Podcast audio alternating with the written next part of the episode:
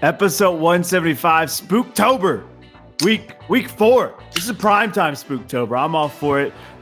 Evan Preacher Man Fitzsimmons and the one, the only, Jeremy, out of the park, Dowdy, back on the pump, baby. Woo. Thank you guys for having me. Good to be back. Let's talk some shop. Hey, I love it, dude. I'm here for it. I'm a big Halloween guy, if you can't tell. And so this week's blind top five, and I had to make it a little sports related, but it's top five scariest NFL players of all time. I like it.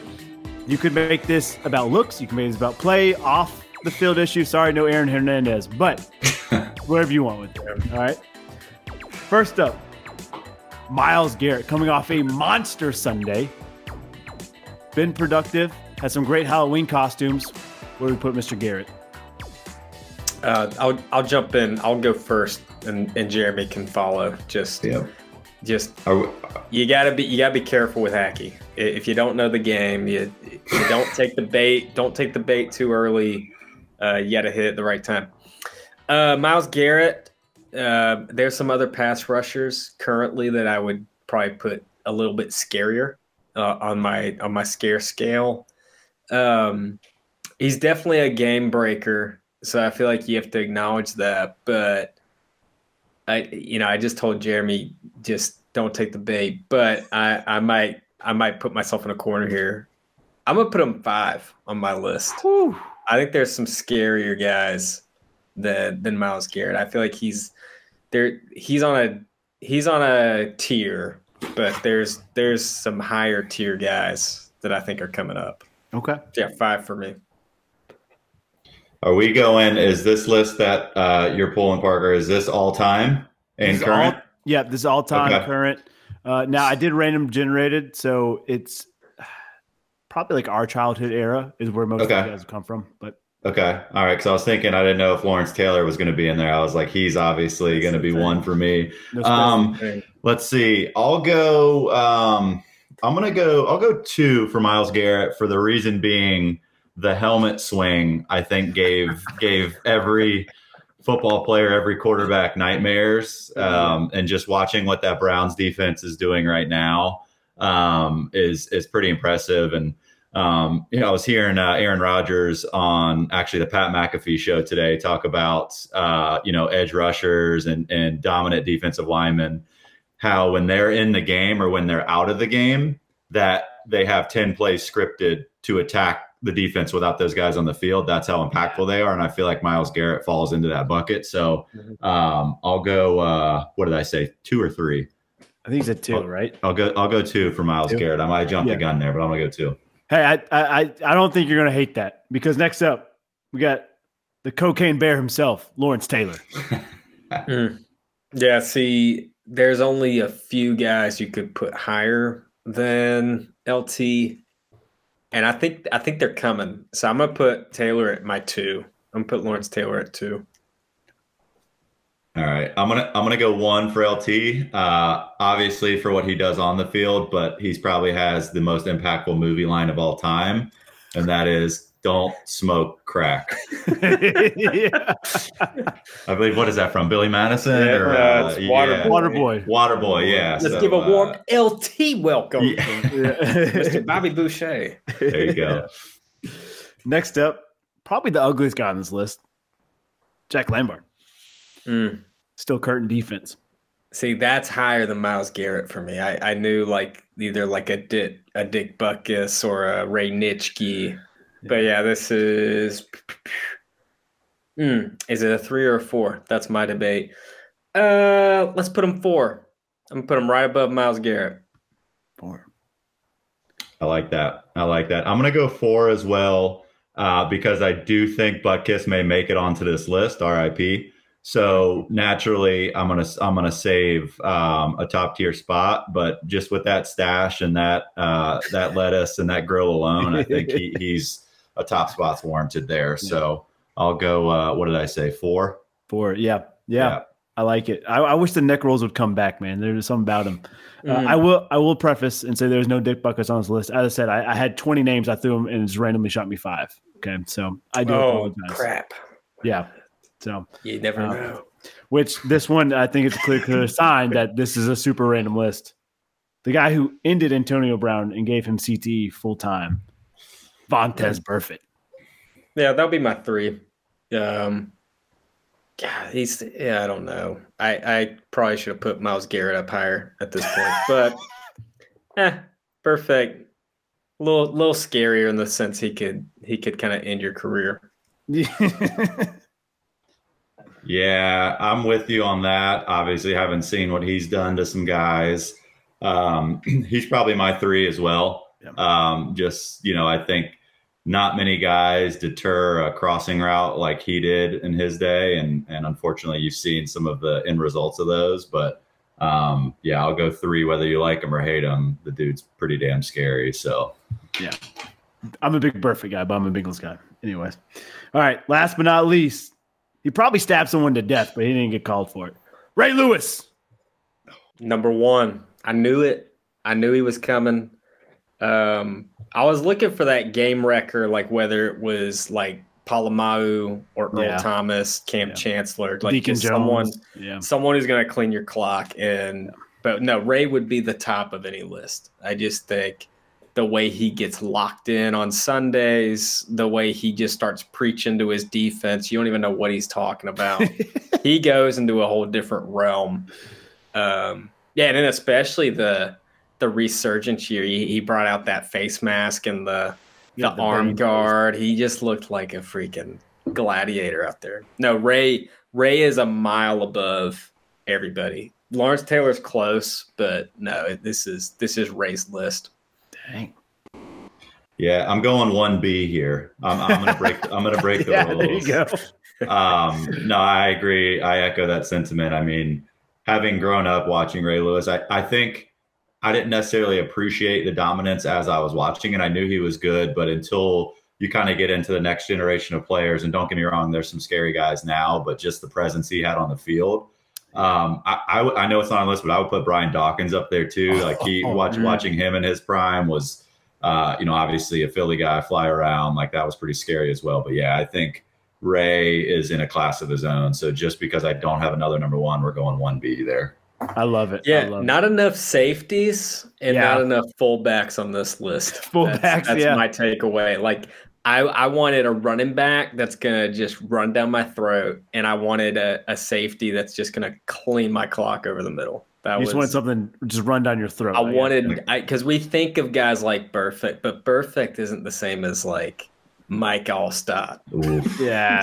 You want to talk about neck rolls. There you go. Oh, dude, there you go. Fucking runaway beer truck coming at you. As I said, this is super random, and I felt bad because I did it, and I realized like AFC North is like four of the – five spots, and I was like, damn it. But it was random, and I was like, I'm just going to go with it. So, we left out some huge hitters. I agree. Well, huge hits, MLB, World Series playoff. This has been, I feel like, all the game sevens, and it's been awesome to think about. It's been great for me to watch. I'm not a big baseball guy until this time, and I still don't know what the hell I'm watching. So it's, Jeremy, I'm so glad you're here because we got Rangers versus either Phillies or D-backs. They're playing game seven tonight. Philly already started greasing up the polls. They're getting ready. Tell us about this offseason, Jeremy. I know you're a big baseball guy. Yeah, it's been fun to watch. Been a lot of fun to watch. I think because we're getting some new blood into the playoffs as well. I'll be honest. I was, you know, it's hard to sustain success in the big leagues, and so seeing the Rays every year, the Yankees every year, the Red Sox. Now we're seeing the Astros. Yeah, now we're seeing the Orioles start to.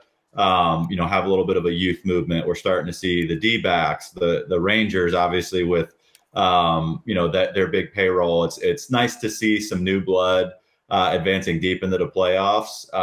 And I think one thing that I took away from the Rangers clinching was they were interviewing Scherzer, who's been there, done that. He's been there a couple times. Hearing him say, this feels just like the first time I was here. New club, new team.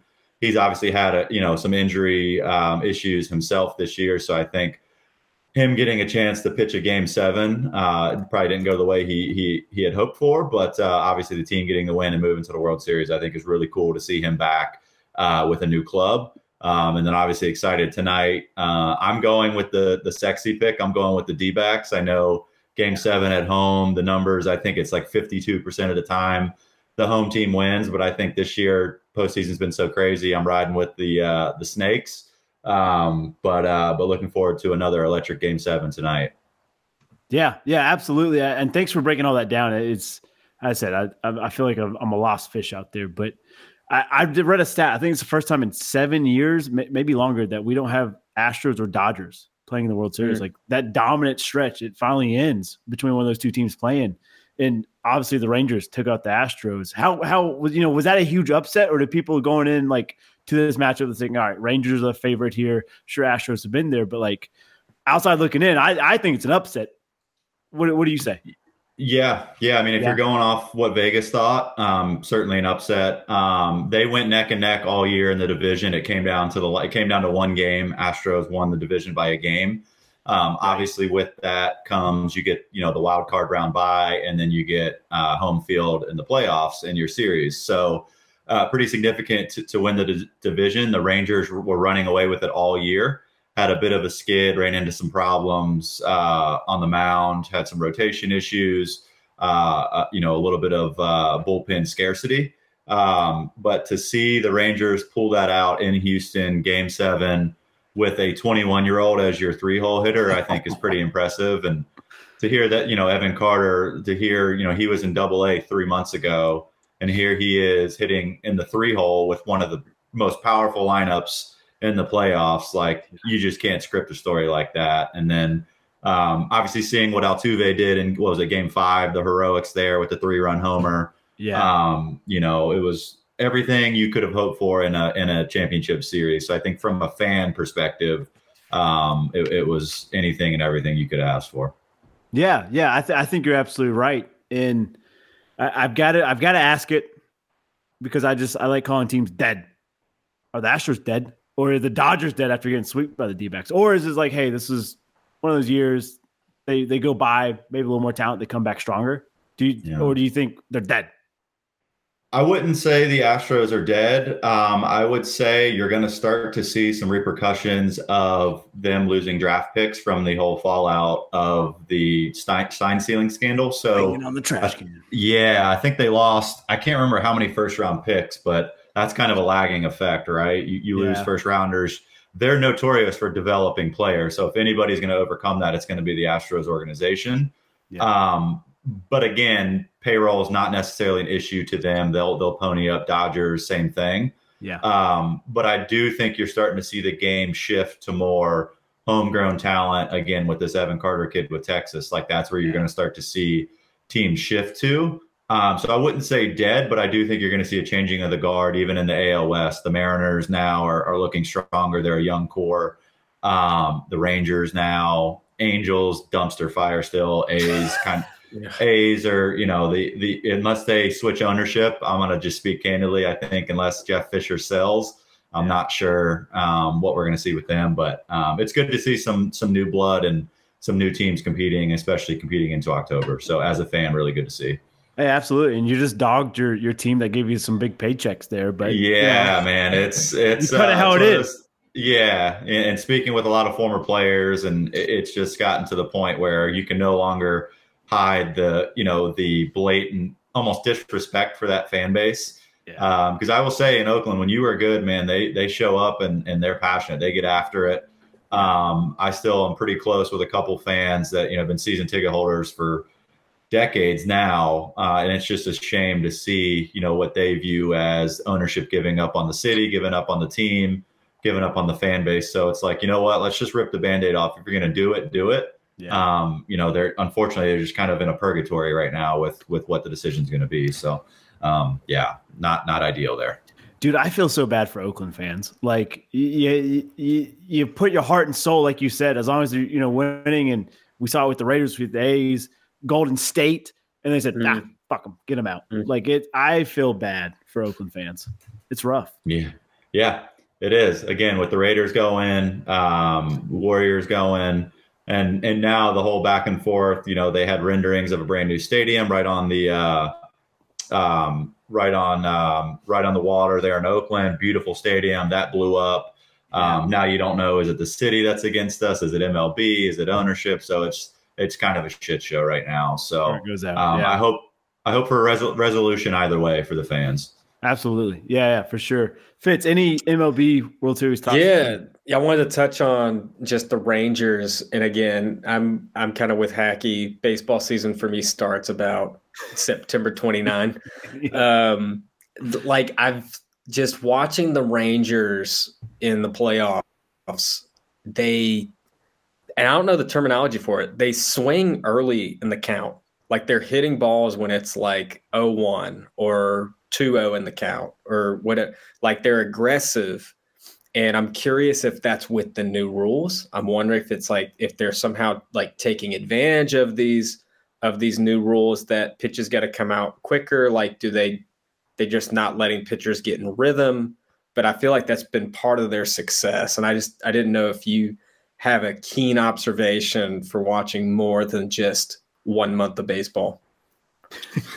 Well, first off, I'll say I am a firm believer. I think the season needs to be shorter. So you guys aren't the only ones. Even I lose track in, June, July, August, and then September, I kind of pick it back up. So self-admitting, I'm in the same bucket. But to your point, I think not necessarily the rule changes are dictating early in the count action. I would say it's more so scouting reports are so detailed where you know what a guy's first pitch percentage is. You know what a guy likes to throw when you're behind in the count. So I think it's more so the Rangers are a pretty aggressive club at the plate as is, and that's their bread and butter. And you even heard Smoltz talk about it last night, how frustrating it can be as a Rangers fan when you get an 0-0 pop-up to the infield. That's just how you kind of live and die by that. Yeah. Seager did it last night, but he hit a homer to right field, and obviously he had a hell of a game. But I was always taught, and, as advanced as the game gets, you still have to simplify it and say, look, break averages down 0-0, 0-1, 0-2. Get your pitch early and don't miss it. Like, averages plummet when you get to two strikes. Now, obviously, with strikeouts going through the roof because guys are throwing 100 with a nasty wipeout slider. So I think it's more of the scouting report dictates, hey, this guy is around the zone early. Let's attack. But it's also, that's their bread and butter. Like, that's what they do. It's like you're a pass-heavy offense in the NFL or you're a run-heavy offense and you get behind early. It's like when you try to abandon that, it's ugly. When you try to become a pass-first offense, it's the same in baseball. If you're trying to, like, take till you get a strike, you get behind in the count, guys have bad at-bats because they're just not used to hitting in an 0-1, 0-2 hole. So I think it's more so scouting reports are dictating, hey, let's go early, and that's just who we are. That's what got us here, so let's not change now. I would say that's the more likely cause of that. Dude, but it seems to be different. Like, it seems like no one's done that yet, or maybe no one's had as much success as maybe the Rangers had, that you wonder if that's going to trend up, like you're going to start seeing, which could be great for baseball. And I'm worried the games are going to go way too fast. Like everyone's going to start doing it. And it's going to be like, what? Game's over in 50 minutes? What? Like, I just got my second beer. Yeah. Like, what's going on? And it was $15. Yeah, no, that's a great point. And I always tell people, they would always ask, how hard was it to hit AA, AAA pitching? And I said, actually, I found it to be a bit, it's never easy. But I enjoyed hitting at the higher levels because guys were around the zone more. You knew, they had a nasty slider, but they could command it. It was around the zone because hitters get better. You shrink your strike zone as a hitter, so the pitcher. And obviously, you've seen, not everybody unless you're Angel Hernandez, but zones are pretty tight, and that, like, they've got them. They know what their zone is, and they don't deviate from it. So I think guys are basically saying, look, this guy's around the zone. He may have a good breaking ball. He may have a good changeup. But if it's in the zone, it's where I want it. If it's elevated, why wait to get in an 0-1 hole? Like, let's go ahead and attack it now. And the other thing is the pitcher might be tipping pitches. We don't know that. You obviously never know. They'll never come out and say, hey, we had a read. He was doing this with his glove. When, a lot of times they'll kind of shake their glove when they're doing a pitch and they don't even know they're doing it. Guys pick up on that. And so they may have known, okay, he's throwing a fastball. I'm going to jump all over it because he was tipping. And so that could be at play too. So a lot of factors, but I think mostly guys are around the zone more in the big leagues and the higher levels. So you see a lot more first pitch swing than you would at a lower level when a guy's blowing 100 and doesn't know where it's going. Yeah, absolutely. Resurrected. Yeah. Which what the hell is happening? From the great beyond. Oh my. The doctor joins us tonight. Oh my gosh. Man, the Ouija boards have spoken. I'm excited. Man. After an embarrassing Lions game, too. Who would have thought? Oh, you'd have to dog him like that. Just kidding. Hey, bring it, Fitz. Hey, I've got a follow-up question for Jeremy, though. Speaking of pitching control, the guy that got plunked by a 104-mile-per-hour pitch, there were some questions of if that was intentional or not. I was just sitting here asking if I had to get hit by a 104-mile-per-hour ball, you probably want to get hit where the guy did, like in the Bucktalks, like Forrest Gump. But was that intentional or... You know, from a baseball point of view, I'm sure people are like, no, he doesn't mean to do that. But for all us, like the average watcher, it's like, oh, that was. Yeah, I think with the events leading up to it, it probably looked a little fishy. I will say Chapman is notorious for pulling the ball glove side, so away from his arm because he throws so hard, and control is not necessarily his bread and butter because you throw 104. So I think he might have just yanked the fastball, but. The other side of that coin is it's very hard to miss where he missed. Big league pitchers don't necessarily miss that bad. So there may have been some intent. I will say if you're trying to hit a guy, you're not going to hit him low. You're going to go like ribs. Like I would say if it's a retaliation pitch, you're going ribs, you're going elbow. Obviously, you never want to go above the shoulder. That's kind of like a no-no. Like that's how you end guys' careers. That can lead to more issues. But to your point, if you're going to get hit, getting hit in the butt is the perfect spot to get hit. It's the most meaty. The worst parts, you know, obviously elbow, like tricep area right here. I got hit there. I think it was, what was it? My second year I was in high A, and I like my tricep just locked out, my elbow locked out. Like that's not. And then Evo Shield came with all their elbow guards, and so that changed the game. But there may have been a little bit of intent there, just because it was a blowout. They had a few runs to spare, but I would say Chapman probably just wanted to get the hell off the mound. Let's end the game. I don't know that it was intentional, but either way, I'm sure I think it was McCormick. He's going to wake up this morning and have he's going to be sore for a while.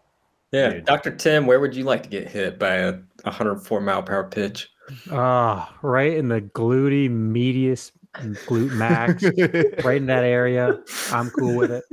I think you guys are right on the money. I mean, there's not a whole lot of room at the elbow, and the tricep insertion is pretty – tricep's a big muscle group, but it inserts very, you know, smallly in the elbow. So if you get hit in the elbow, that's a bad time. Dude, I'm going to cry like a bitch if I get hit with that thing. I don't care where at. I'm out. Fuck it. I'm going home. I'm taking my ball. I'm going home. Put it this way. I got hit probably 3 weeks ago, and you guys probably remember I do like this men's league here in Raleigh, and it was probably 74, and it still pissed me off. Like, it still hurt. And it was like, I don't care if it's 74 or 105. Like, it's going to hurt. Obviously, 104 is going to hurt worse. But, it's still a pain in the ass, and it hurts. So, literally. Yeah. Literally. Still not ideal. Yeah, right. Not ideal. Oh, man. Well, you know, we just talked about your Astros, Tim's being dead. But their sign stealing and all that stuff that caught up to him. Another sign stealing news here. Michigan. To me, as a football coach, I don't think this is as big of a deal. Obviously, the in-person being banned since 91 or 96, I get it. It's against the rules. You broke the rules, but I'm not afraid to say it. I still sign in game action. Like if I'm the OCDC and I see someone making a big elaborate, hand signs and stuff, I'm like, okay, let's figure out what they're doing here. Like, I think every sport does this. I think every coach does this. If you don't, you're a dumbass. Michigan got caught, you know? I'm not afraid to say that. Thoughts from you guys? Are they using computers or? No, so this is the genius. The dumbass on the staff bought 30 tickets to, or 30 games of Big Ten opponents, took his iPhone and just filmed the home side. Okay. Like, it doesn't make sense. You can't be that blatant with it, but Rodgers made a good point today on McAfee's show. He's like, let's just get to the point where let's pony up and let's give the Mike linebacker the green dot. Let's go college. Let's go headset in college and call it a day. Like, yes. There's easy fixes to this, but to your point, that's gamesmanship. Like, you're always trying to find a leg up, and it's on you when you have 18 guys with different colored signs. Like, you have support staffers trying to camouflage, trying to shield some play calling. I think that ultimately is on you, but I think it's a little overblown in my opinion, but it is what it is. Yeah. I don't watch college football, man. I think that is an interesting point. Like, I hate it when the entire team looks over to the sideline for the call, and that you feel like this is the sport we need to be coaching the players. Like, the quarterback can take control of these situations. And yeah, if you call something in the headset, I feel like he can relay that. Could be a lot cleaner. I don't know. The other thing is, it made me think of who was it? Sean Payton? Was he the one whose playbook was just shown? Like, someone took a picture of him. I think so. Like the front side of his playbook, and it's kind of like his call sheet. You wonder, like, even with a call sheet, like, you feel like it would, that would tip your playbook, and at the same, because there has to be this common language where we understand these schemes and these concepts. And at the same time, it's like, well, how do you know what play they're running? Like, even if they're in this formation, how do you know what they've just called and stuff? It's like, you may know but everyone's doing the same shit. So, I don't know how much that really does anything. I will say the call sheet might be a bigger deal because, at least for me and most OCs I know, we script out. First 10 plays, hey, if it's third and long, here's what our list is. True. If we're on the left hash, this is what I want to call. Like, it mine's very detailed that way. So if someone took a picture of it, I might be like, I might be fucked, But Tim, any thoughts from you? I know you love a good cheater. So. Oh man, I love it. I think this is, we talked one day. I can't remember what pod it was, but I think Devin was talking about sign stealing in baseball, and people were losing it. And Devin's like, that's kind of part of the gig here is, you're giving out signs, you're giving out, false signs, you're giving out whatever red herring. That's kind of it. So I love it. I love this little game in a game. Now, Matt Rhule, I don't know where I saw this clip. It could have been McAfee. It could have been Rich Eisen. But Matt Rhule, he had a little news conference, and he was talking about it, and he was like, I think it's kind of ridiculous that there's no mic in helmet for college. He was like, you have technology in high school, you have technology in pro. Why are we doing this in college? Like, what's the sense in this? And so I don't really listen to Matt Rhule often, but I thought that was pretty wise. I was like, oh, okay. I mean, he's got a point. Like, why are we skipping it in this intermediate step when really it could make the whole process a lot smoother? So, it was just an interesting point.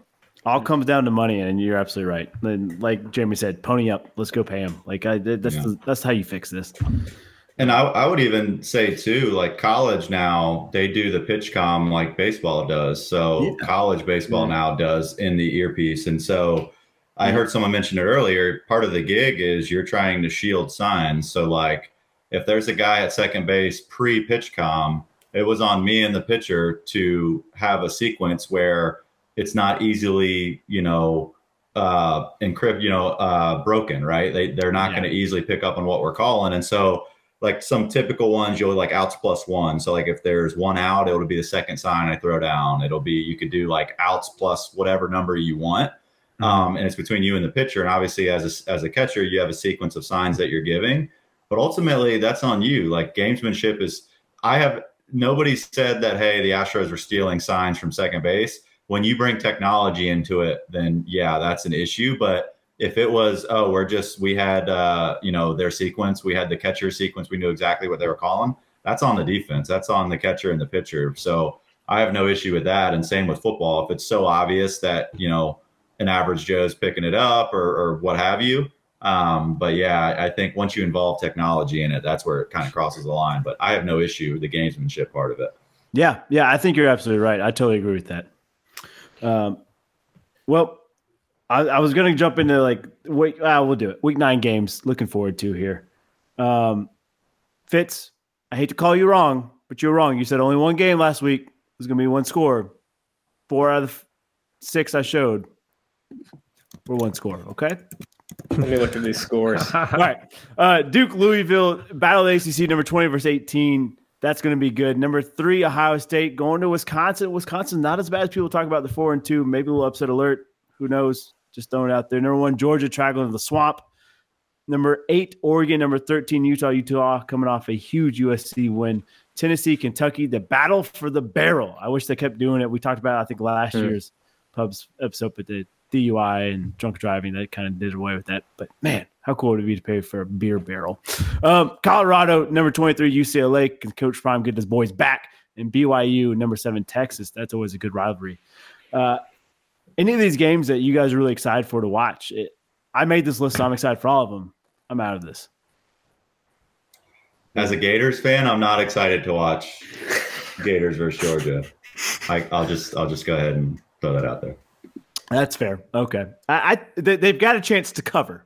I'll put it. Yeah, it was 14 and a half. I think was last I saw. 14 and a half. Yeah, I think they get it with 14. Yeah, this is my thing, and I won't go on Billy Napier. I think if he brings in an OC, all is forgiven with him. He just runs the most mundane, boring pistol zone. It's just like, it works when it works, but when we get down 2 touchdowns. What do you do then? Graham Mertz isn't programmed to throw the ball 50 times. So we'll see. No Bowers for Georgia, so that'll be interesting. But that's Kirby he'll scheme something up around him. He's not worried about it. But I think we cover. But I do think it's going to be dogs on top, unfortunately. Yeah. Tim, I'm ready for. Well, before I do this, how do you guys feel about Colorado and Deion? You guys think he's doing okay? You guys think he's they're doing better than I think most people thought, but they're still meh. There's still some growing pains. They never deserved to be ranked, but he met his win total for the year, and so he's on the right track. Like, he's getting juice. I think he's doing the right thing, but they never deserved to be ranked in the first place. Okay, that's good. I think they're going to get walked. I can't wait to watch them just crumble. I don't know what it is. Like, I think we had talked when Prime first got the Colorado gig, and I was like, man, this is going to be bad. And I don't know if I don't think we were all on the same page, but I was looking pretty bad after those 2 first few games. And I was like, dang, he is actually pulling it off. Nope. He's going to get wrecked. Old Chip Kelly, I think, is going to get him on this one. So, looking for a blowout, worse than the Lions and the Ravens. Are they still statistically the worst defensive team in FBS? I think so. I think they are. I think it's on a points per game basis. I think they were last time I checked. Yeah. Well, we'll jump into a little NFL here. We do a thing called overreactions here. So, obviously, nothing new to sports media here, but anybody got any NFL Week 7 overreactions? I got one. And I don't know if it's an overreaction. It's more of just I am tired of these ref analysts. Like, Gene Steratore, tired of him. I'm just sick of it because they do not have a gray area. None of these refs do. Mm-hmm. They all have a million different opinions, but there's no like I think there was some pass interference where the defender put his hands on the quarterback. He didn't even touch. He barely touched him. But he put his hands on the quarterback after the throw. Guy falls over. They call interference, and they go, "Let's go to Gene Steratore. Gene, break this down." And he's like, "This is not pass interference." And and I'm like, "Yeah, but you can't put your hands on the quarterback." You just can't do that. Like, there's I know it's not, but you can't do that. And it's never I could see where they would call this, it's never that breakdown. It's just these refs making like these decisions, that is a clear interception or whatever. I think that, and it happened in college. They went to the analyst for I don't know if you saw the end of the Iowa Minnesota game. that kid that, you know, kind of gave the all clear sign, like, don't touch it, don't touch it. And they thought he said and returned it. And then, and then they called it back for fair catch. And again, they go to an analyst who's like, he clearly called for a fair catch. And we're all watching it like, no, he didn't. Like, explain that he probably didn't mean to do that, but that's what he was signaling. And so they caught it. It was like, he clearly caught, the refs got it right. I'm so, like, I'm sick of these refs, man. They're just, they don't talk to the common man. They're in their own world, and they all think they can make the right call. It reminds me of App State when I did flag football refereeing for a little bit, and all those little guys in the room, they'd all try to, I can make the right call. It's like, screw you guys, man. I'm tired of these refs. We'll jump back to overreactions real quick. That was my next topic is, should these refs be held to a higher standard? Now, look, I know it's not their full-time gig. You know, sometimes you get, most of these guys have full-time jobs on top of this, which I think that should be fixed now. But like this week, and I feel like this whole NFL season, all the headlines have been officiating, and it's been how shitty officiating has been. Like, I typed in just now NFL officiating. I have 9 different games popping up in my news there. Someone let the dogs out. Yeah. They don't like the refs either. Yeah, they don't like the refs either. That's right. I'm just saying there's no gray area. Like, they want to limit that as much as possible. And it makes you think of like when we couldn't decide what a catch was for the longest time. it was such a gray area, and no one could determine what it is. And I think that's like a referee's nightmare, is like there can't be any gray area. But sometimes things happen where, again, like a player makes a signal that, you know, isn't a fair catch. And then, you know, but by the rules, it's like, did he call it or not? That's just worth a discussion. You know, that's just like, you know, you have a conversation about it. Do you pick the flag up? Do you not? But I do worry sometimes we get too technical, that it's more about like, it clearly is this. But they're, again, I feel like they're just watching the game in a whole different realm than what the average person is. I feel like that's what it's always been. It's weird. Yeah. I agree. Tim, I can't wait for this take from you. You guys know I am sick and tired of the NFL just dipping their toes in technology. Get the AIs involved. Get the refs out of here. And that's as black and white as you need it. If the AI says, hey, that's not a catch, it's not a catch. There's not this, you know, the refs get in a huddle and they start juggling each other's balls. And they're like, you know what? What do we want to do, guys? Do we want to give them the catch or not? Is it the Cowboys? Is it? Who is it? The 49ers? All right, no catch. I'm just tired of it. You know, let's just say what it is. Let's get the AIs going here. I also don't know if I should be praising Patrick Mahomes, or if it just makes me pull my hair out. And I don't know if it should be changed, or if I should just give up and just compliment Mahomes for just being the best. But Mahomes has mastered drawing pass interference. Yeah, he knows when I've got a guy downfield and the defender's back turn, but I'm just gonna underthrow it. Like I'm gonna throw. It's almost like intentional grounding. Like it's almost like I'm gonna throw it where no one's gonna catch it. You know, where my guy might be able to make a play on it, but won't. And then they're gonna call interference. We're gonna get the call. Like he's just mastered that. Like every week, and I just can't figure it out, where I'm like, I don't know if he's just brilliant. Like he's just that good that he can see when, easy pass interference, boom, I'm just going to throw it there. Or if it does make you go, maybe the rules need to change. Like they let offense get away with so much that maybe defenders can have their back turned and it not be interference. Yeah. I don't know. Yeah. Jeremy, where do you stand up with all this? Oh, sorry, Tim. Well, as a Dolphins fan, I think they should totally be held to a higher standard. And I'm going to go Homer for a minute, but, you know, I understand that, like, you still have to play a clean game to win, but I think I saw something where the crew that was officiating that game had been suspended by the ACC before And the referee was from a township just outside of Philly. And the fact that you had 10 calls on one team and zero in an NFL game on another team, either they played the cleanest game of all time or there was just some blatantly missed calls. Yeah. So I think it's more so the fact, I don't know who said it, but I think they need to be full-time officials. I think that's the first step.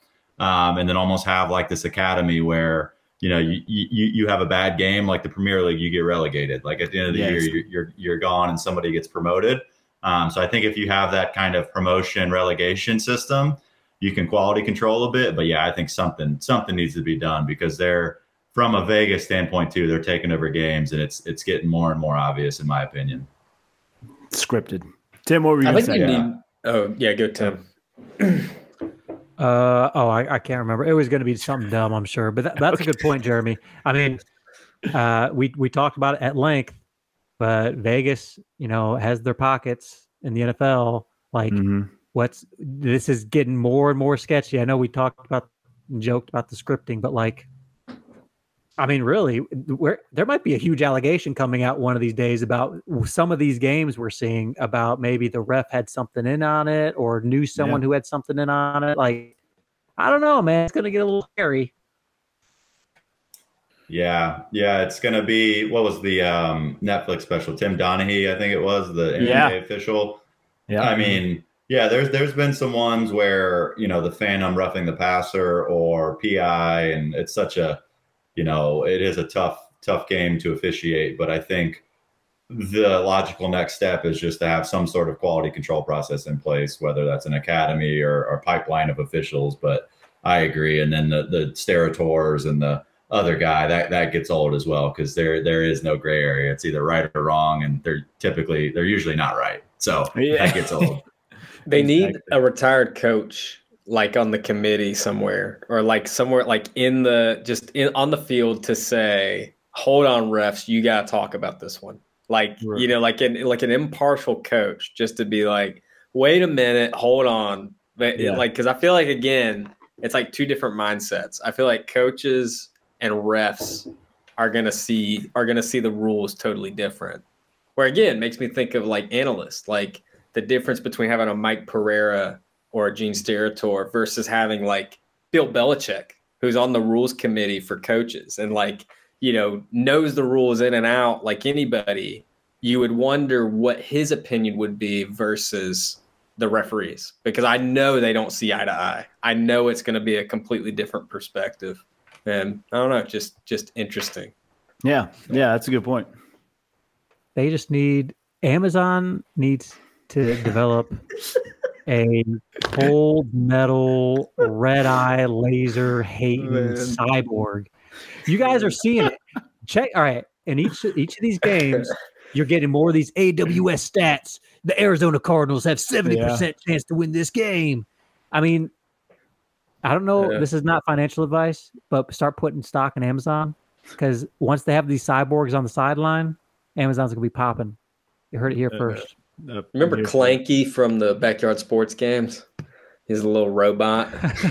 Oh, Clanky. You could give him as your pitcher in Backyard Baseball 2005. He threw like straight heat because he didn't even throw it. He just like blew it out of his little arm. That's awesome. That's what I pictured. The cyborg point. It's like somebody made a point. How do we not have chips and footballs these days to mark, you know, yardage? Why are we still in 2023 pulling the chains? Yeah, you know, and then what was it, 2 or 3 years ago? It might have been a college game where actually I might be dating myself. It might have been a Florida, South Carolina game or something, but they were like 3 yards short, and the referee just gives the first down, and we're like, that, you know, what are we doing here? So the fact that they don't have chips and footballs to measure field position is beyond me these days. Yeah, that's crazy. That's a good. Did you guys watch the Rams and the Steelers game with the final? I mean, they gave Pickett the first down when he yellow line's not official, but like, come on, he didn't get it. Let's go to Gene Steratore. He clearly got it, Mike. I mean, like, they got this one right, guys. Yeah. Oh my gosh. All right. Any other overreactions besides the officiating is just fucking terrible? Nah. Kirk Cousins, top five quarterback. Kirko bangs, baby. Oh my god. Top five quarterback, and he's not number five. Yeah. Is that overreaction? Wow. I'm here for it. Wow. I love how last week all the sports heads were like, Minnesota's dead. They're blowing it up. Kirk Cousins is going back to San Francisco under Shanahan. And it's like, now they're a top five team. Like, what the hell? This is great. That's I love football. On the other hand, 49ers are dead.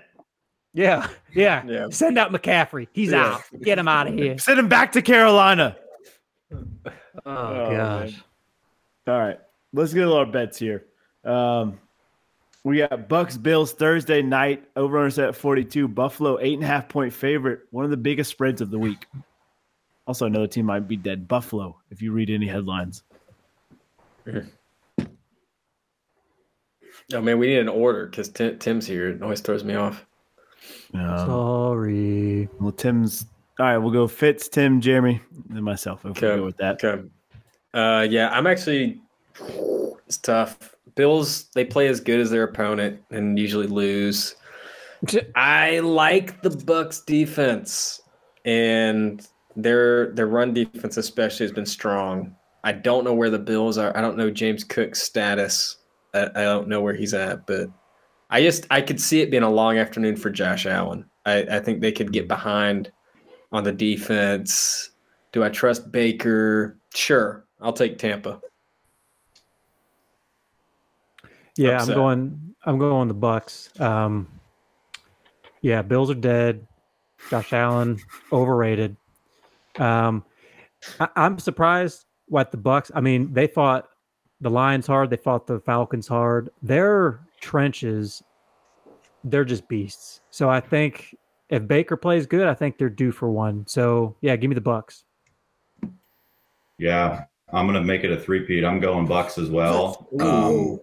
I think Dawson Knox being out is going to be a bigger loss for the Bills than I think people think running so many of their two tight end sets. And, again, Josh Allen, you just don't know what Josh Allen you're going to get. I think obviously that defense being as banged up as they are, Thursday night game, quick turnaround. I'm taking the Bucks and the points. Let's make it four, boys. Let's go all in. Let's hop on the ship. Psych! It's in Buffalo. Give me Josh Allen through a table. Baker Mayfield done. Give me Buffalo. Y'all. I was about to say that would be a parlay pick if we all bastard. All right.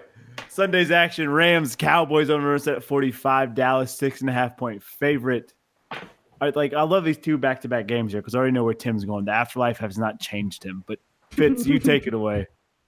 Yeah, I'm worried this might be upset week. I actually like the Rams in this one. I think they couldn't quite get their footing. I thought Pittsburgh looked really good last week. Better than what they've been. There you go. Maybe not really good, but better than what they've been. I don't know, man. I continue to be impressed with the Rams' weapons. I'll take them. Yeah, Rams over Cowboys. Give me Papa Stafford. This man, I think he actually might be 2-0 against Dak Prescott. I don't. I gotta do a little quick Googling on that. But I think he's 2-0 against Dak. Stafford talk about a gunslinger. This guy has my heart. He's had my heart for a long time. I'll always pull for him. Go Rams. Yeah, I hate to pull for a Georgia guy, but I'm gonna go Rams as well. The Puka Nacua show. I think he goes off for a couple tutties. And just you never know what Dallas team you're going to get. I mean, after that San Francisco debacle, and I think they had a close one. Who did they beat? Snuck by somebody, but again, a touchdown favorite. I don't see that. I'm rolling with the Rams and Stafford to get it done.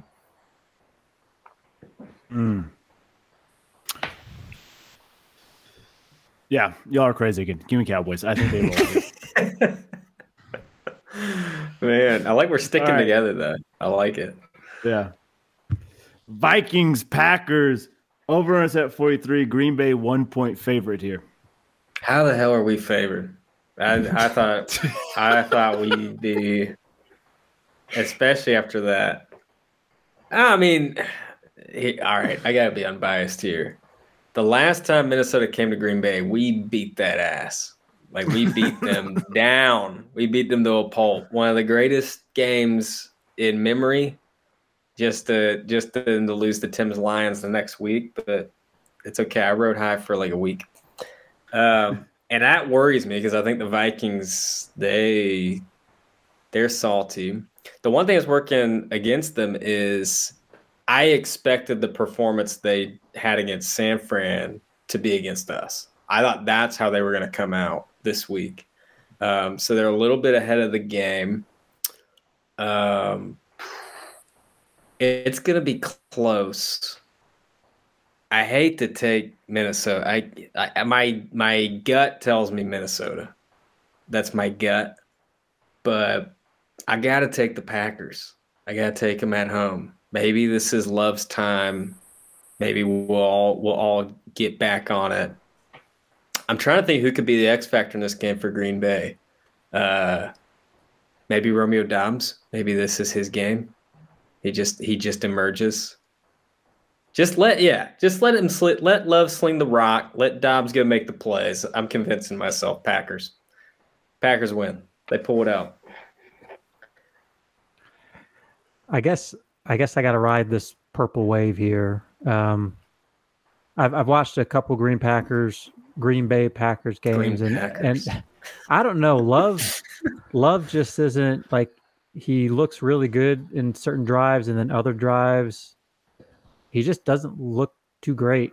I mean, and that's coming. I mean, he's playing Kirk, so Kirk's the ultimate, whatever. Yeah. So I don't know. Give me Minnesota, but I think it's going to be a dogfight. I'm going Vikes. I think Cousins has reversed. He's now a primetime quarterback. And so during daytime slot games, I think he has a poor showing. Or I'm sorry. I'm going to go Packers because I think Kirk has reversed the curse of being a non-primetime quarterback. I think he now thinks he's a big time. Lights are brightest. I play my brightest. So I think he's due for a letdown. So I'm going to go Vikings. I think Aaron Jones gets back on the saddle. Jordan Love does enough to sneak by. I'm going to go Pack at home. Yeah. Kirk go bangs. I just like saying that. I think it's Green Bay, though. I think Green Bay wins here. This is my game I'm selling. I'm not betting on it. I'm not touching it. I'll watch it. I ain't touching it, though. Yeah, don't touch it. Tim, by the way, you thought Matthew Stafford was what against Dak? I think he's 2-0 against Dak, right? You're wrong. He's 0-3 against Dak. Oh. Whoa. I just looked it up. I promise. Is one of those a playoff game, too? 20. I'd have to wait. Oh, no, that was Romo. In 14. Maybe that was just as a line because he beat the Dallas Cowboys in 2016 and 2018. I don't know. I'll double check. I'll come back to that. Falcons at Titans, over-unders at 36.5. Atlanta 2.5-point favorite on the road. They're wearing the throwbacks. The Houston Oilers, shout out to them. I love these throwbacks. Sure. What do we say? I'm gonna take the Titans. I trust Vrabel. Maybe this is like a Tannehill week. I don't know. Just I feel like the Titans get it done for some reason. Will Levis is starting. Oh, Levis is starting. Yep. Oh shit! That changes everything. Hide your mayonnaise. Yeah. I'll still go Titans. Why not? I just feel like they're due. Okay, Parker. I sorry for the listeners. Stafford's 2-3 versus the Cowboys. Okay, started off strong, lost the last three, so that's on me. Yeah. Second to this game, I think Falcons are looking really good. Ritter is progressing. He's making. I mean, he's essentially a first-year quarterback. He played a couple games last year, but he's making some dumb mistakes, I think, but they're not the same mistakes, which I think is important. He's still learning, but he's learning from his wrongdoings in previous games. I think the Falcons have a low-key pretty good defense. Kyle Pitts is starting to shine. Mm-hmm. And I kind of talked about it in the offseason, but I think Vrabel's on the hot seat. Get out of there. Give me the Falcons. Yeah, I'm going to roll Falcons as well, although Arthur Smith has me a little, not divulging the whole Bijan Robinson thing. That was a little wild. I'm going Falcons. I think Derrick Henry gets traded at halftime. Give me Falcons. Where's he going? Ooh. I saw somebody throw out, who was the betting favorites? I think I saw, I can't even remember who the betting favorite was. And I saw Eagles thrown in there, and I'm like, please no.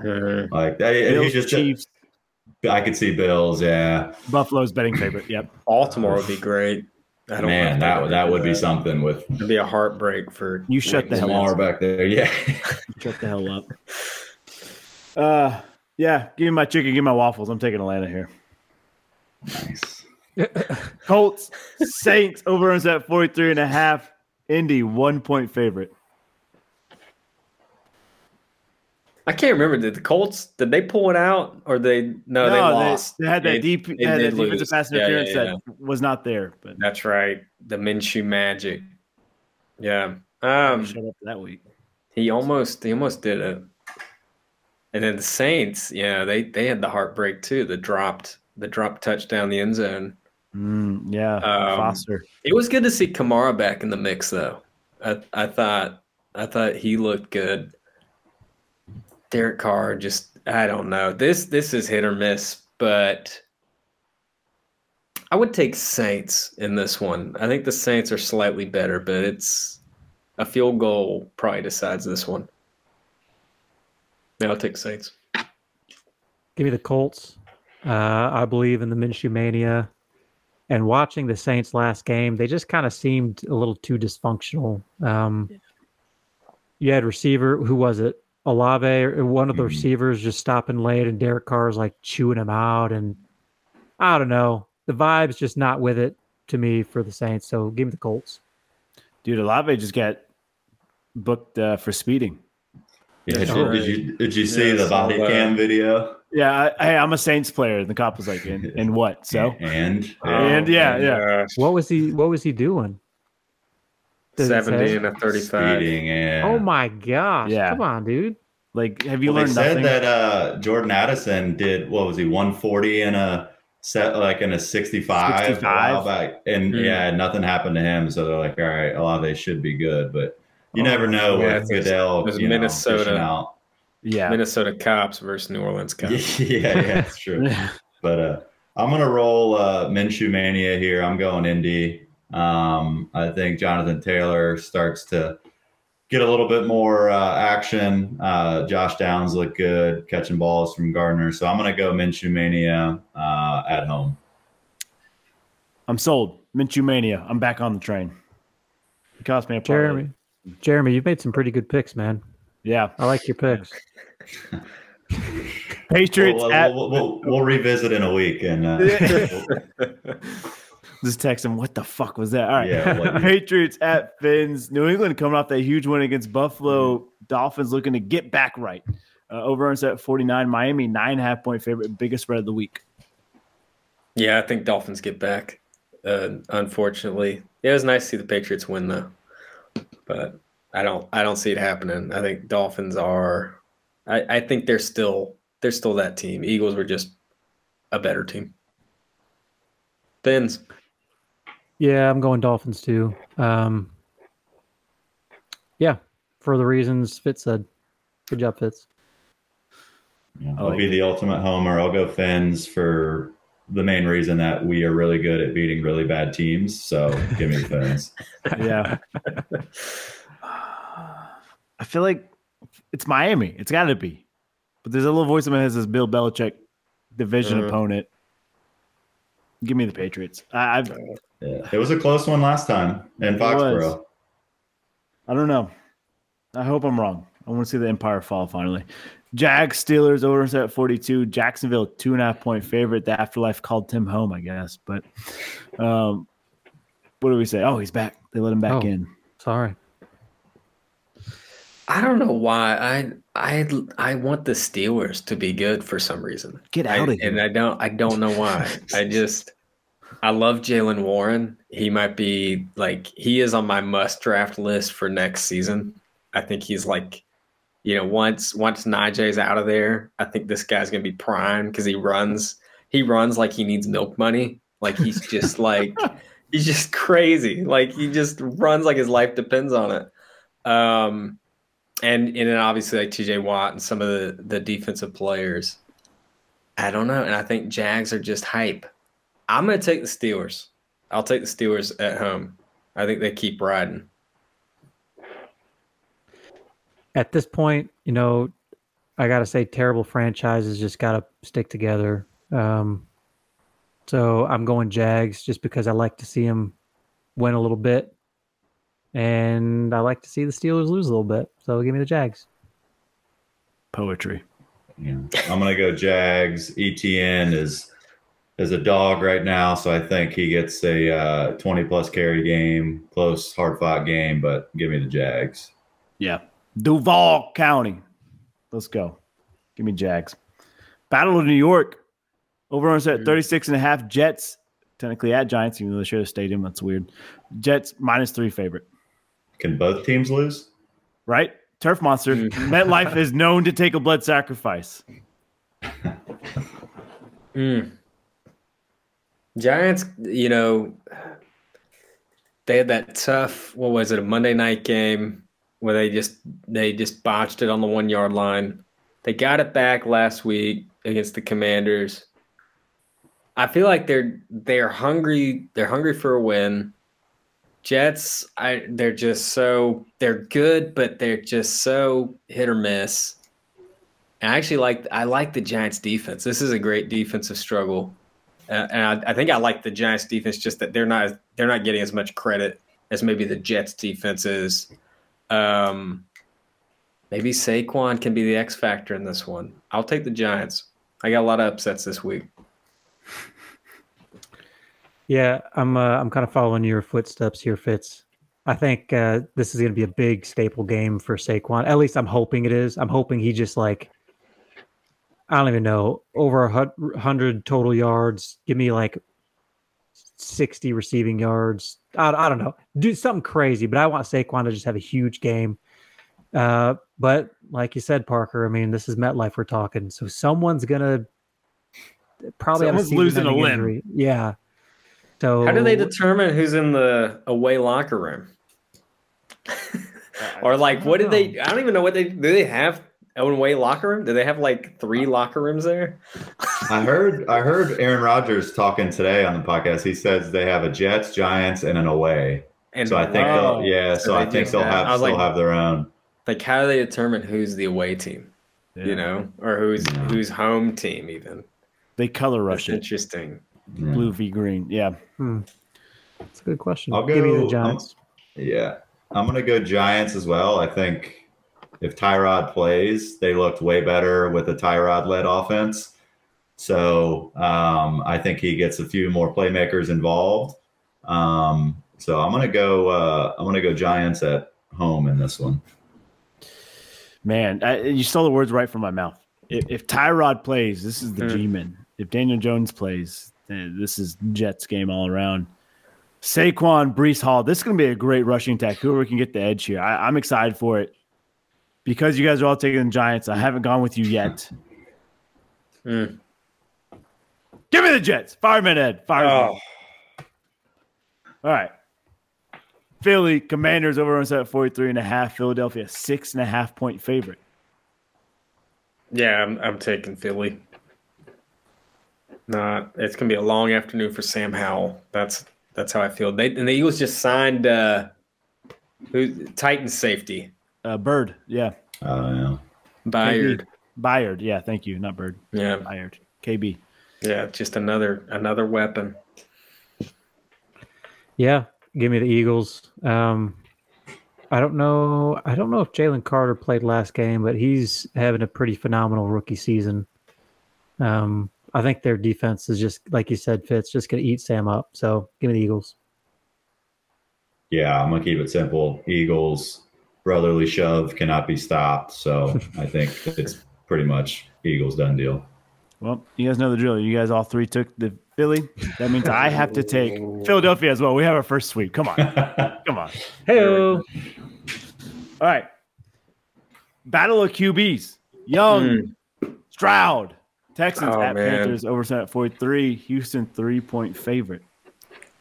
This is just salt in the wound for Panthers fans. It's Houston, and it's the guy that everybody wanted for the Panthers except their owner. Yeah. This is – no, did you hear like Panthers – I think like Jake Delhomme reached out to like CJ Stroud, and like there were people in Panthers house that were like, no, CJ, like we'll show you around Charlotte, and like they wanted him. But it was their owner that was like, no, we're taking Bryce Young. Give me the 140-pound quarterback. Man. So this is tough. Yeah, I think Houston, and I think CJ Stroud has an extra chip on his shoulder for them not taking him. I'm going Houston. That's it. Yeah, I'm going CJ Stroud, battle of young quarterbacks. Just go with the better one. Yeah, Texans. Agreed. Sweep again. Back-to-back sweeps. Yeah. Bengals, Niners, over set at 45.5. San Francisco, 5.5-point favorite at home. Can they lose three in a row? The Niners? That's what I want to talk about. I think they could. I like this matchup a lot. The rematch of a Super Bowl.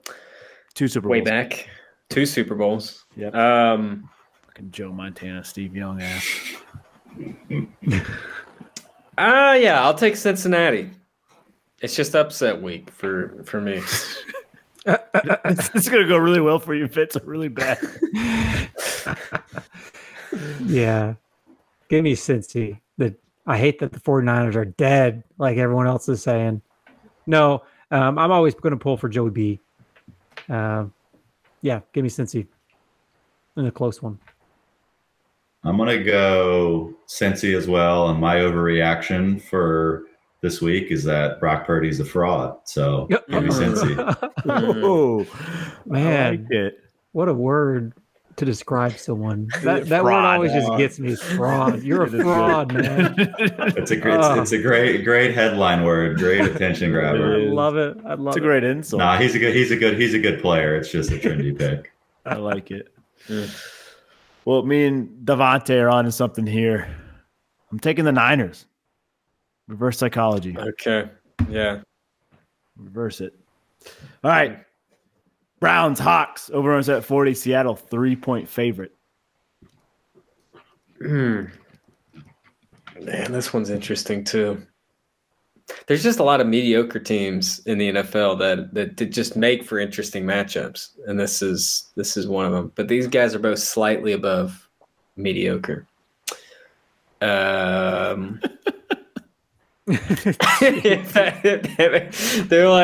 just, you know. It's like 2 6 seeds playing. There's a lot of vanilla ice cream, but fuck it. This is like vanilla bean. Yeah, this is like vanilla bean. Yeah. 2 6 seeds going at it. I'm going to take Seattle at home. Yeah, Seattle's good. I think, the Colts kind of maybe had showed a ding in the Browns defense, and I think Seattle just has a high-powered offense. So give me the Seahawks. Yeah, I like the Seahawks. I think if Metcalf plays, I think Seahawks. I think if he doesn't play, I think it changes a little bit for me, but I'm going to assume he does, and Geno gets it done. I'll go Seahawks at home. Yeah, I want to take the Seahawks. I want to take Devin Witherspoon. I think they're rolling right now. But Myles Garrett playing, 2 days before Halloween, I feel like he just taps into Spooktober on that day. Like he absorbs all the spooky power and just has a fucking monster day. So give me Myles Garrett. Yeah, he's going to hear he got snubbed on my top five, and he's going to use that as energy. He's going to have his quarterback graveyard, and then he's going to have your face just right there. Dude, did you guys – Did you guys see that when he jumped over the line and blocked the field goal? What a freak. It was amazing. That guy's a freak, man. Oh, my God. All right. Kansas City Swifties taking on Danger Wilson and the Broncos. Over at 46. Kansas City, 8-point favorite. Yeah, Kansas City's got this one. I think Sierra and Taylor are going to meet on the field at halftime, and there's going to be a dance-off. And Taylor's going to win. So give me the Chiefs. Taylor outdancing Sierra. I think Mr. Unlimited shows he's very limited here, so give me the Chiefs. Yeah, I'm with it. Let's roll with it. Yeah, I agree. Did y'all see Taylor Swift and Brittany Mahomes' handshake? Oh, my God. Yeah. Brittany Mahomes is insufferable. Dude, her and Jackson? Oh, my God. Terrible human beings. All right, never met them, so I can't really say that, but I'm saying it now. Frauds. Ravens at Cards over at 44. Baltimore, 8.5-point favorite. I'm curious to hear Tim's thoughts, but I think Lamar's playing his best ball that we've ever seen, and he had MVP year, but I think he's playing his best. So I'm gonna take Ravens.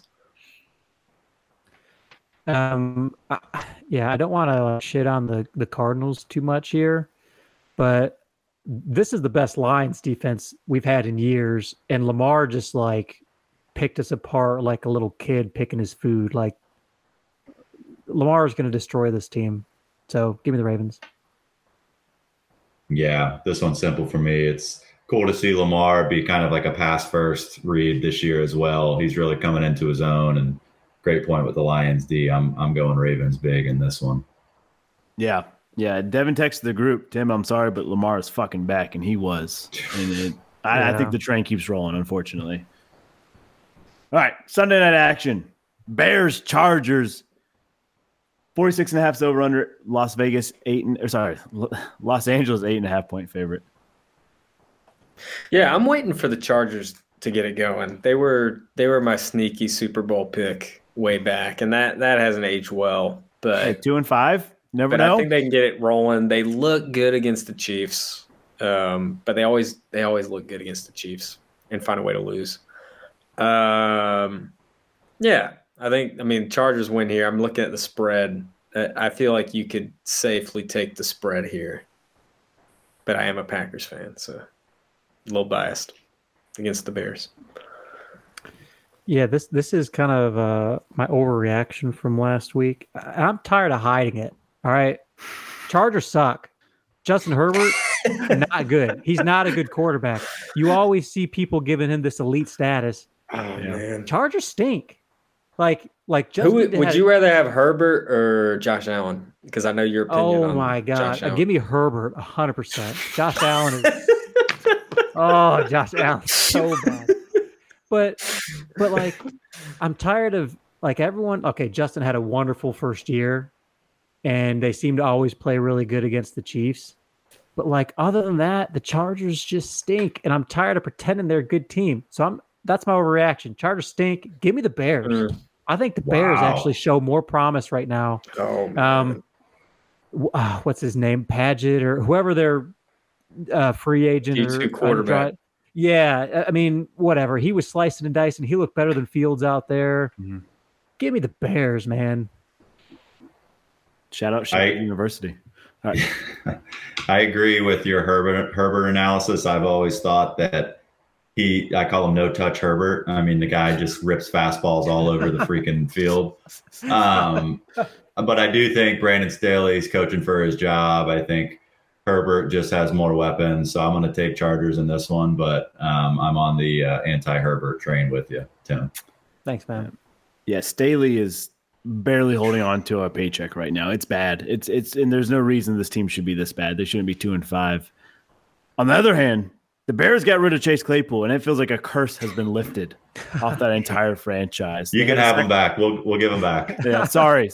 Yeah, that's a real thing. I don't know if you guys look up Chase Claypool's curse. I think going back to Steelers and then Bears and now Miami. He's 0-11 the past 11 games. So he's been activated. Gosh. It's bad. It's rough. Give me Bears to cover. Give me Chargers to win. Yeah. You know what I think the Herbert hype is for me is our Zach Thomas episode. And he talked about going to that quarterback camp with Trevor Lawrence and Herbert. The Manning passing camp, yeah. And whoever. And he said, you know who threw the best ball? Justin Herbert. I think ever since that, I've been like all in. I was like, Zach Thomas is a believer. So I'm a believer now. And yeah, I think that's my bias. It's purely Zach Thomas. I like it. Well, the whole reason we called Tim out with the Ouija board and got him the spirits to release him from the hounds of hell here. Lions Monday night. Detroit's hosting the Raiders over on set 45. Detroit 8-point favorite. The money lights are back on for the first time in over 2 years for Detroit. I love it. It's the first time being at home I've got to go back. I don't think you guys have ever hosted a Monday night football game. Nope, sorry. 2014 was the last one. It's been a while. It's been a long time. Almost 10 years. I'm not going to lie. I was trying to make room for Max Crosby on my top five scariest football players. Like I thought, I was like, you know, Max Crosby could be there. And that man is terrifying. He, again, like Jaylen Warren runs the football. That's how he plays defense. He's just a hungry man. He nonstop. But I still think, and I think especially after the Ravens game, I think what good teams do, because, Tim, the Lions are an elite team this year. I really do believe that. I think they will bounce back after a tough loss. I take the Lions. Spread is interesting. I don't know. I think either or. You could take it. It'd be really close. I like the Lions, though. Thank you for those kind words, Evan. I needed that tonight. So this is the first time I haven't had this existential dread that the Lions are going to just fold like cards in the wind. You know, I really don't care to listen to like post-game conferences with like head coaches and what they talk about. I'm a sucker. Okay. I watch Dan Campbell's. Dan Campbell, he just says it how it is, man. Mm-hmm. Hey, we stunk. Lamar played great. We're not burning this tape. We're watching this tape. We're going to learn from it. We're going to come back next week. I think this is a get-right game for Detroit. And I'm not even going to be surprised if we put up, like, if we win by, like, I don't know, 2 scores. I think we're just going to do it. I think Ben Johnson's going to get in a good groove of things. We didn't even get a first down until it was 28-0, okay? Yeah. So Ben Johnson, he's got some trickery up his sleeve. Now, Montgomery not being there is hurting us. It's hurting us bad, more than I thought it would. A little confidence boost for Gibbs, though. I feel like just him getting to that end zone. Yeah. Maybe just changes his mindset a little bit. Yeah. Yeah. And Dan Campbell mentioned that. He said, you know, one of the silver linings was Gibbs is still progressing well. So we'll see, but I'm going to call it now. I think number 14 right here, Sun God, I think he's going to have a big game. So give me the Lions. Yeah, I'm going Lions big here. As a Gibbs fantasy owner, that was good to see. But Tim, to your point, it's they're a different team without Monty getting the early down work, kind of setting up the play action. But I do believe they're the superior team here. And I think it's Aiden O'Connell again, if I'm not mistaken, for Oakland, for Vegas. So I think this one could get ugly quickly. So I'm going the superior team at home. Give me Lions. I like that 2-score prediction. Yeah. Dude, I'm rock hard. For Rock City, Motor City, Detroit. Give me the Lions by 50. Let's go. Let's go. All right. Pub parlay, and we're going to get the hell out of here. Let's make some money. We were one pick away. The Detroit, we picked Detroit. And that. Oh, gosh. I know. It's all right. We bounce back here. We bounce back. That's right. But any day this weekend, Thursday, Friday, Saturday, Sunday, any league you guys want, let's have it. Let's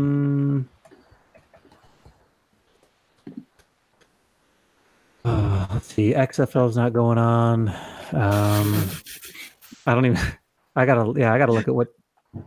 Yeah. I mean, women's basketball just ended, right? So, I guess I have a Korean baseball lock. Oh yeah. Oh yeah. I'm just go. Oh. When little fun fact, when COVID was here in 2020, and that was the only thing airing on ESPN, I became a KBL betting wizard. It was dark times. Dude. That was Tim. Tim was watching that too. Yeah. Yeah. KBL betting wizard, man. Damn, I love it. Oh man. I feel like we're kindred spirits, Jeremy. I feel like we made all the same picks but one. Yeah. Korean baseball league. I'm in if you are. Careful where you follow me. It doesn't always end well. Let's see. I might have a spicy one. Can I take NC State over Clemson? Ooh. Okay. Football. Okay. I like it. Let's go. NC State has zero offense, but fuck it. Let's do it. I'm going to take Oregon, Utah over 48. I think we can see over 48 points there. Mm.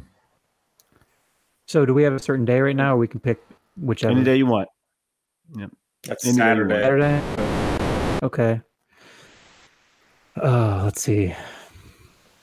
Yeah, I guess if you do hockey Saturday. I forgot hockey's going on.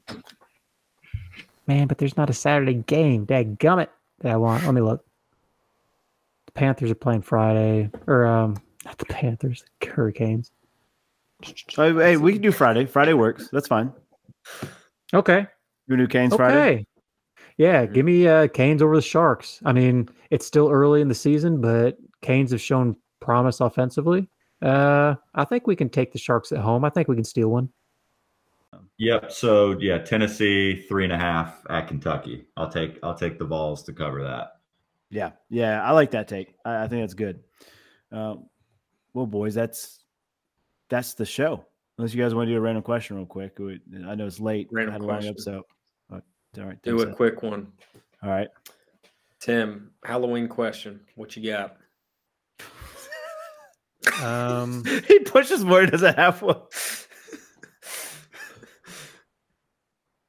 You got to marry one, kill one, and F one. Mike Myers, Jason, Freddy Krueger. Oh, man. I thought you were going to go like Freddy. Pumpkins, candy corn, and like, the creepiest people. All right, well, so, I'm going to marry Freddy for some back scratches. Okay. Big back scratch guy. You know what? Michael seems like a gentle lover, so I'll fuck him. I'll kill Jason. Right? Yeah. I like you killing Jason. Jason's just unhinged. I mean, they're all psycho, but like, can you imagine being married to Jason? Like, not acceptable. That was gonna be my Mary. I feel like he might have another side of him, a more endearing side that he doesn't show to everybody. He'll read some poetry by the lake. Yeah, I'm killing Freddy because he's scary. He's just the scariest to me. See, you F Freddy because you can see his face. The others are under a mask. You don't even know what they are. You know. I'd rather have that paper bag. Gotta have the paper bag. Yeah. Oh gosh, Jeremy, what do you think, man? I got to kill Jason just because he brings nothing to the table from a conversation standpoint. I got to steal the back scratch, man. I didn't think about that with Freddie, so I think you got to marry him, and that leaves effing Michael Myers. Yeah. I mean, the guy's timeless. I mean, he's been effing for 25 years. So, guy's got it going on. So. We'll go there. Parker, he was a gentle lover. Is that what? Yeah. He looks gentle, you know. The hair just gets me, you know. Give a little tug. All right, I'm gonna be drinking a bourbon tonight, reevaluating these answers. Yeah, it's like, damn, that's on YouTube for everyone to see. Yeah. All right. Yeah. Hey, great episode, Jeremy. I can't thank you enough for hopping on, talking baseball and all sports with us, man. We love having you, and hopefully we keep having you back on and when you're not killing men's league and enjoying life, dude. Yeah, thank you guys for having me. Anytime, would love to talk shop. So anytime you guys want to bring me on, I'm in. Good to see you guys. Awesome, great seeing you, brother. Appreciate and Tim. You, I've missed that beautiful face. I'm glad the afterlife let you come back on for this week. So thanks, we miss man. You. Yeah, great to see you. Great seeing you. And great to be back. Hey, bust that Ouija board out whenever you need to. All right. All right. I'll summon thee. Bye. Oh my God. We would be the bad boys of Little League. I'm telling you now. We would beat the tar out of the other team. I'm just going to go out and say it. Joey Chestnut has to be on the post. Has to be on the post. Has to be. I mean, has to be. Has to be. How's the journey?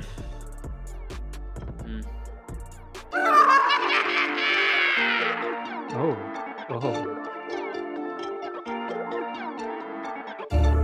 RIP. Oh, we dressed up as costumes, or is the people still? Yeah. I saw you added Vontae. Oh, okay.